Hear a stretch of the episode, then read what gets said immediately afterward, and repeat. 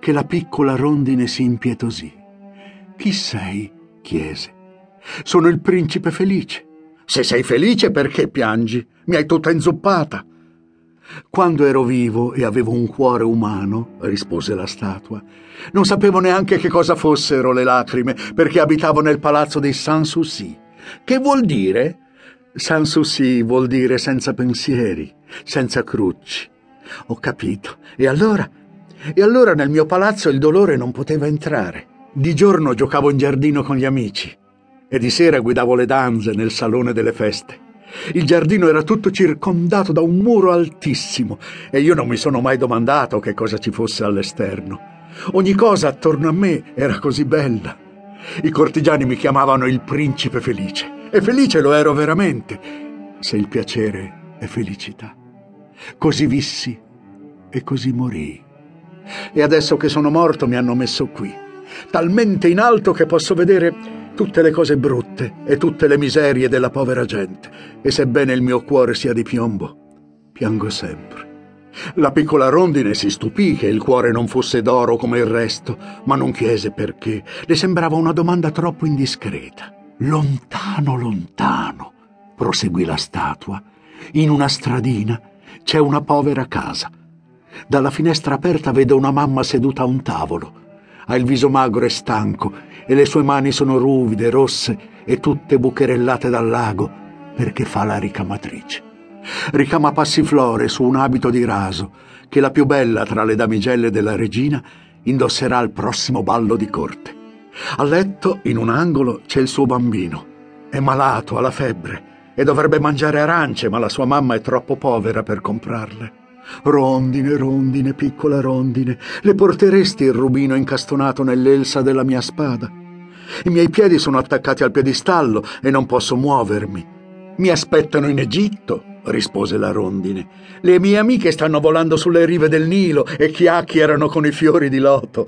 Presto andranno a dormire nella tomba del faraone. C'è lui in persona là dentro, nel suo sarcofago dipinto. È imbalsamato e avvolto in gialle lenzuola. Attorno al collo ha una collana di giada verde pallido e le sue mani sembrano foglie secche».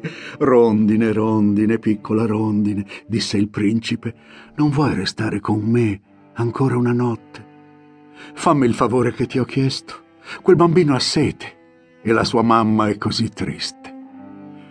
«I bambini mi piacciono poco», replicò la rondine. «L'estate scorsa in riva al Nilo due mocciosi mi tiravano sempre i sassi.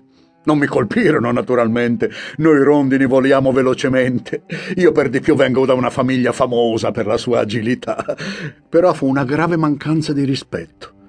Ma il principe aveva un'espressione così triste che la rondine ne ebbe pena. «Qui al nord fa molto più freddo che in Egitto», disse.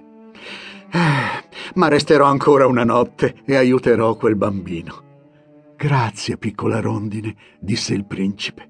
Così la rondine tolse il rubino dalla spada e, tenendolo ben stretto con il becco, volò sulla città.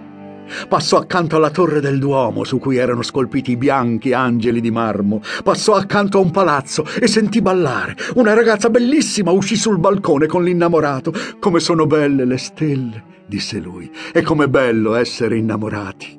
Lei, che pensava ad altro, rispose: «Spero che il mio vestito sarà pronto per quando ci sarà il ballo di corte. Ho ordinato che sia trapuntato a passiflore, ma le ricamatrici sono così pigre».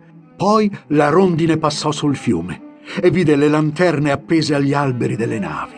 Passò sul ghetto e vide i vecchi ebrei mercanteggiare fra loro e pesare monete sulle bilance di rame. E finalmente arrivò alla casetta e vi guardò dentro. La povera ricamatrice, stanchissima, si era assopita.